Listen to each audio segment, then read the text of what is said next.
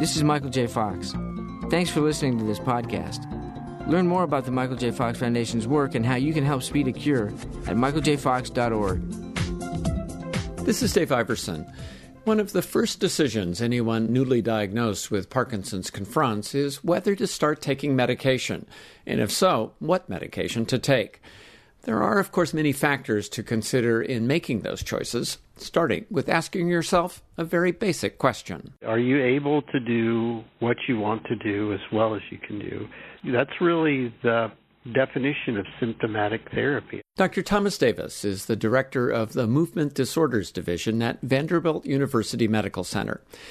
He says that question is central because current Parkinson's medications only treat the symptoms of the disease. They don't fundamentally alter the progression of the disease itself. So, how aggressively one should treat a Parkinson's symptom depends in large measure on the patient's point of view. All of the current therapies for Parkinson's disease are symptomatic therapy. So, if a patient has a tremor, but it's not bothering them, we don't necessarily treat it. And if they do have a tremor and it does bother them, we don't necessarily treat it to get rid of it. We treat it to decrease it to the point that it no longer bothers them. It is much different than treatment of hypertension, where I have in my mind a blood pressure that I want my patient to have as a target. And they come and see me and they say, I feel fine. And I say, Well, you may feel fine, but your blood pressure is too high. So I would recommend that you increase your medicine. If a patient comes to me and and I'm treating them for Parkinson's disease and they have tremor and they say, I feel fine. I say, Well then your medicine is good.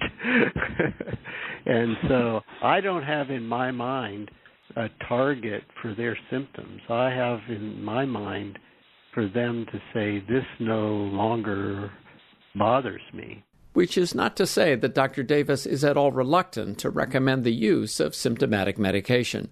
Indeed, he believes that such medication can play a crucial role in helping patients stay active, which he thinks is key to living well with Parkinson's. I myself am not at all hesitant to recommend symptomatic medication for Parkinson's disease and certainly recommend it if patient symptoms at all interfere with their physical activity. I'm a very strong proponent of exercise, and so if their symptoms are interfering with their ability to exercise, I strongly encourage them to initiate symptomatic therapy.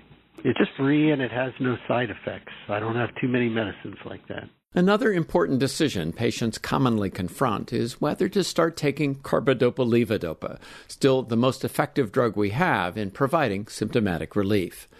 Many patients worry that taking the drug early in the disease course will mean the drug will become less effective over time. Well, we don't have any evidence that that is the case. It's often hard for patients and doctors to separate years of levodopa exposure to years of disease progression. If you take levodopa for four years, two things have happened. You've been exposed to levodopa for four years, and your disease has progressed four years. So anything that happens at the end of the four years could be due to either one of those two things.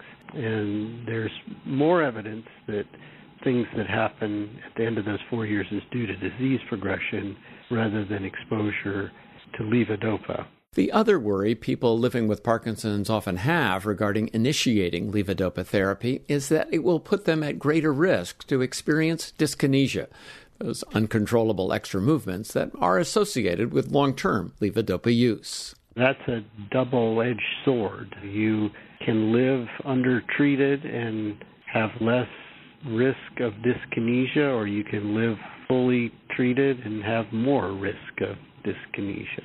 And Dr. Davis argues that being fully able to engage in life activities, especially exercise, is crucial. There is increasing evidence that exercise delays disability in Parkinson's disease. So if you are undertreated to the point that you can't or don't feel like exercising, not only are you not helping, you're probably hurting yourself in the long run by being undertreated. One constant with Parkinson's is that adjustments in treatment are often necessary over time in order to deal with both changing symptoms and disease progression. What's crucial, Dr. Davis says, is that patient and physician work together to achieve the best results. It is always a partnership, I think, with any symptomatic therapy. It's a combination between what the person is complaining of and my clinical uh, experience into how well I think that I can treat that. So if a Parkinson's patient later in disease has speech difficulty and you know my clinical experience is that that speech difficulty rarely if ever responds to a change in medication I wouldn't recommend a change in medication. I'd probably recommend speech therapy. In our next Third Thursday webinar, we'll take up how doctors and patients choose the right medication regimen. Dr. Tom Davis will join us along with the Fox Foundation's Dr. Rachel Dolhun and Parkinson's patient Steve Thompson. That's coming up Thursday, September 15th at 12 noon Eastern. To register, visit michaeljfox.org slash webinars. I'm Dave Iverson. This is Michael J. Fox. Thanks for listening to this podcast. Learn more about the Michael J. Fox Foundation's work and how you can help speed a cure at michaeljfox.org.